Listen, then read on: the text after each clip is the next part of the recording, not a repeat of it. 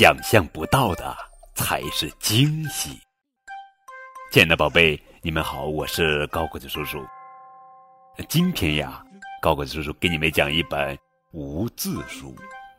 打开图画书，一个文字也没有呀，是一本非常经典的笑翻全球的无字图画书。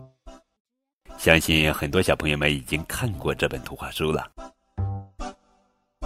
狐狸先生的宴会》，作者是英国欧文·戴维文图。好了，让我们开始故事吧。狐狸先生的肚子已经饿得咕咕直叫了，哎呦哎呦，好饿呀！哦，快瞧！他正拿着一本美食大全，左看右看。突然，狐狸先生的脑袋里蹦出一个好主意：为什么不去拜访拜访其他的动物呢？嗯哼哼哼哼，他想，这个主意真不错。狐狸先生在树下把苹果拾进纸袋，他望着头顶上的鹦鹉。难道狐狸是想，狐狸想吃了鹦鹉？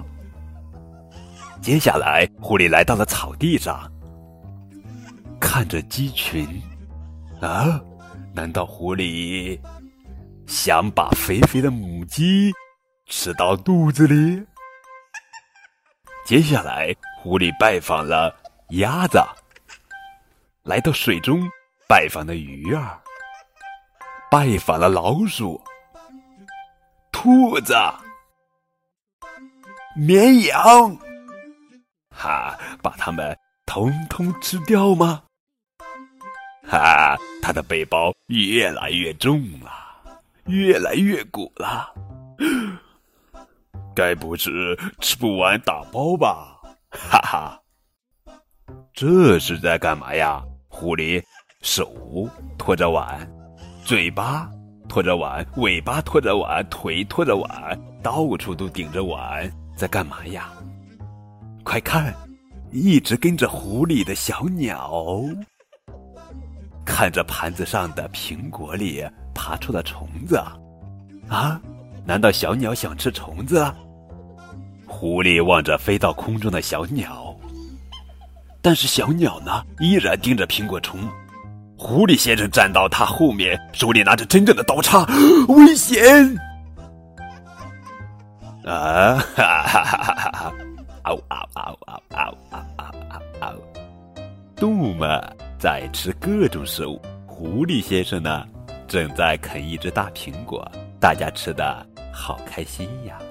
狐狸先生躺在树下，小鸟躺在他的肚皮上，他们俩肚子都圆圆的。